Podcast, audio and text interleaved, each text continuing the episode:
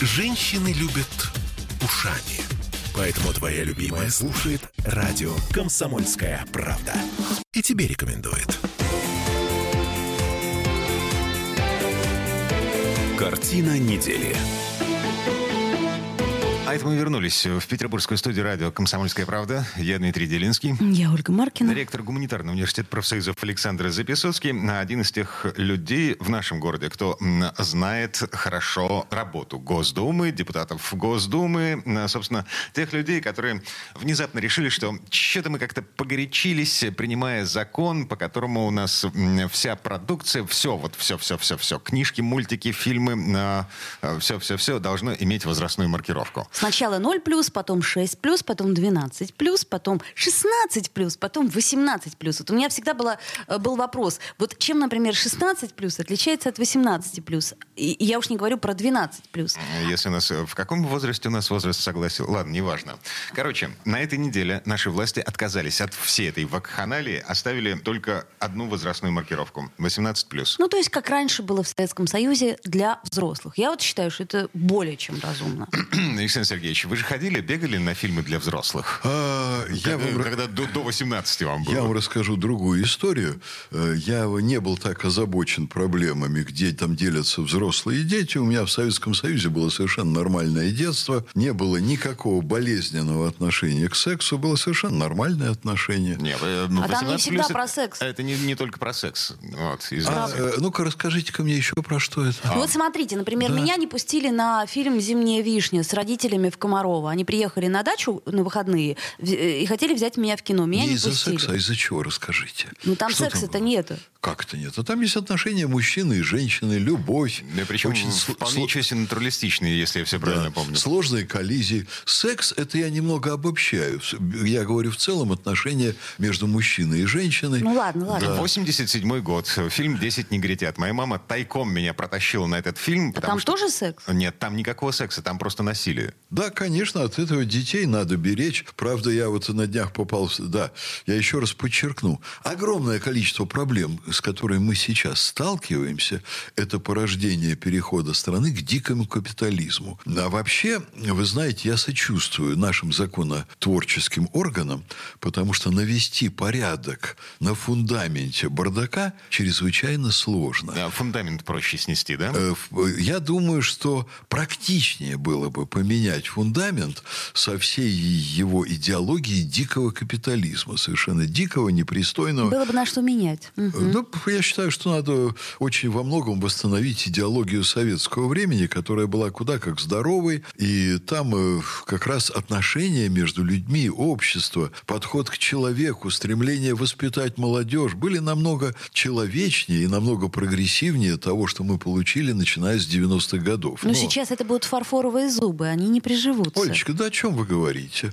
Надо что-то новое смысл. придумывать. Олечка, Советский Союз во многом опередил свое время. В этом была его беда, Никто но не в этом спорит. была его ценность. А может быть, сейчас как раз и Дважды наступит... в одну и ту же реку не войдешь. А почему в одну и ту же? Давайте войдем в другую. Ну, так надо придумывать что-то заново. А зачем придумывать заново? Надо, может быть, переосмыслить какие-то старые вещи, которые уже были, которые показали свою эффективность и очень аккуратно, продуманно, грамотно, взвешивая последствия, восстановить то, что на самом деле является разумным, добрым и вечным. Но я вернусь к вот этой истории с возрастными ограничениями. Э, Вы знаете, это явно не является главным в моей жизни, хотя я на днях столкнулся с потрясающей историей. Э, Я дружу с руководителями ряда театров в Петербурге, и э, мы ходим... Мы, я дружу не только потому, что я их люблю лично, но и потому, что у них очень хорошие спектакли, и к ним интересно ходить, и можно привести ребенка своего. Вот я с девятилетней дочерью, э, ей сейчас 9 лет, а я уже года 4, может быть, 5 лет хожу в один из театров, не буду его называть.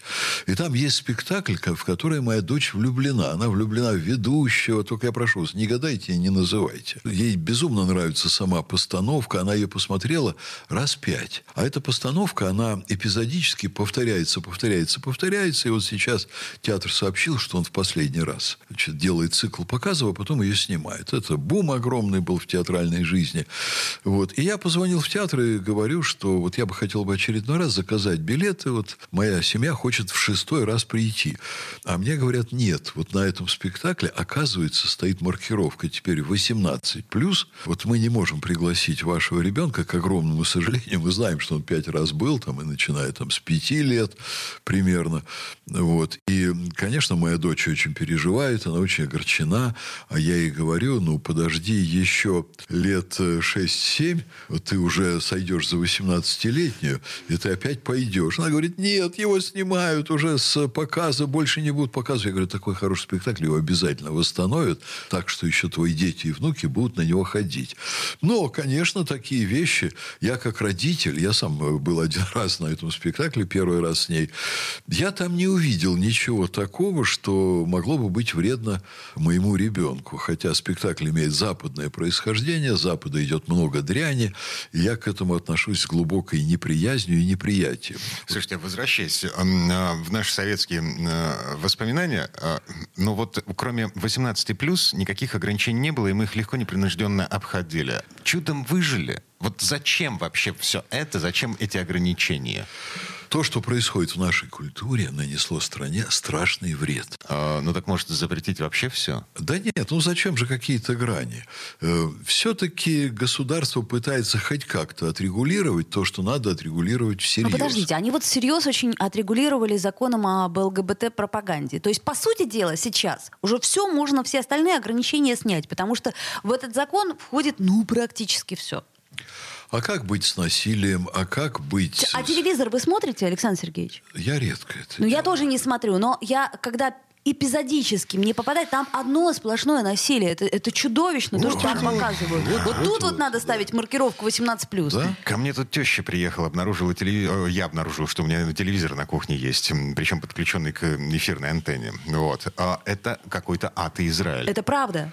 Это страшно даже для нас. Я уж не говорю про наших детей. Но надо сказать все-таки, давайте хорошую-то новость тоже как-то донесем. Попутно Госдума приняла закон о государственном финансировании детского кино. И я считаю, что вот это вот, если это действительно будет реализовано, если это будут... хорошо. Это просто шаг вот на, на 10 даже шагов вперед. Это как раз то, о чем вы говорите. Это возвращение а, к э, советскому прошлому и возвращение к той самой идеологии. Опять-таки, если фильмы будут сниматься и будут сниматься хорошо. Я в это очень верю, ну, хотел.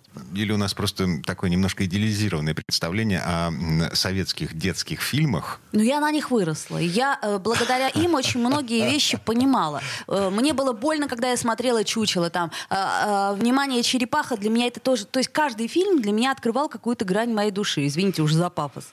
Но я считаю, что они мне очень много дали. Я-то считаю, что в целом страна в 91 году пошла по неправильному пути. Да, в тот момент социализм испытывал огромный кризис, но это был, скорее всего, кризис бюрократический, кризис, опять-таки, загнивания элиты, которая сложилась в то время. Там и геронтократия, там и деформации принципов общественной жизни, которые были публично провозглашены. Там и экономика, которую сдерживали нормы того времени, надо было очень многое менять. Вот я только могу сожалеть, что Китай с учетом нашего горького опыта поменял очень многое значительно более продуманно. Хотя я вам замечу, что вот вы так посмеиваетесь над Государственной Думой, э, они делают то, что могут, и как они это видят. И я, участвуя как эксперт в законотворческом процессе, я как раз вижу, насколько практически все это непросто. Наломали даже не дров, а сломали стержень развития страны. И вот стержень сейчас, он отсутствует, вопреки, конечно, стремлениям того же самого Путина, у которого внутри вот этот стержень, между прочим, есть, ценностный, морально-нравственный. А в стране произошел огромный крах вот базовых фундаментальных вещей. Назовите это фундаментом. Так это было давно. Да, давно. И с тех пор мы не можем прийти в себя. И с тех пор мы, как в потьмах, ищем путь вместо того, чтобы именно восстанавливать фундамент, восстанавливать базовые ценности. Но я вижу, что в принципе сейчас, на мой взгляд, дело идет в правильную сторону. Мучительно, очень трудно, но идет, и мы доходим до того, что нам нужно очень серьезно относиться сейчас к вопросам идеологии, вместо того, чтобы от этого отворачиваться. Нам надо очень серьезно заниматься культурой. Вот я вырос как марксист, но Дмитрий Лихачев когда-то, примерно лет 28 назад, посеял у меня сомнение в том, что экономика является базисом, а культура, нравственность там, и так далее являются надстройкой.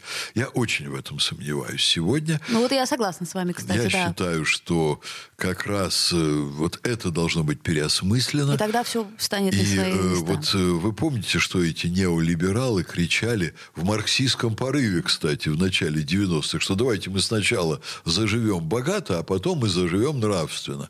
А я убежден, что страна в целом не может стать богатой, если в ней процветает безнравственность. Поэтому идеология нужна, запреты, к сожалению, нужны, цензура нужна, пока у нас не будет создано просто идеальное общество, которое будет лучше, чем было социалистическое. Жаль, что до этого прекрасного мига вряд ли мы доживем с Александром Но я Сергеевичем. предложил бы коллегам-журналистам над этим поработать вместе. Вместе с депутатами Государственной Думы. Да. Окей. Хорошо. Мы вот прямо сейчас... Мне мы- нравится Пошли а- работать. акцент Олечки, да, простите, Дима, что я вас перебил. Ага, ам, хороший акцент. Ну Вот, петербургский. Мгм. Можно и так сказать. Вот. Мы сейчас расходимся для того, чтобы подумать над тем, как сделать этот мир получше. Ну, вот. ну, просто потому что время нашего эфира подошло к концу. Александр Записовский, ректор Гуманитарного университета профсоюзов. Дмитрий Делинский. Ольга Маркина. Э, Всем спасибо. До Хороших встречи. выходных. И с приближением к Новому году. О, это да. Картина недели.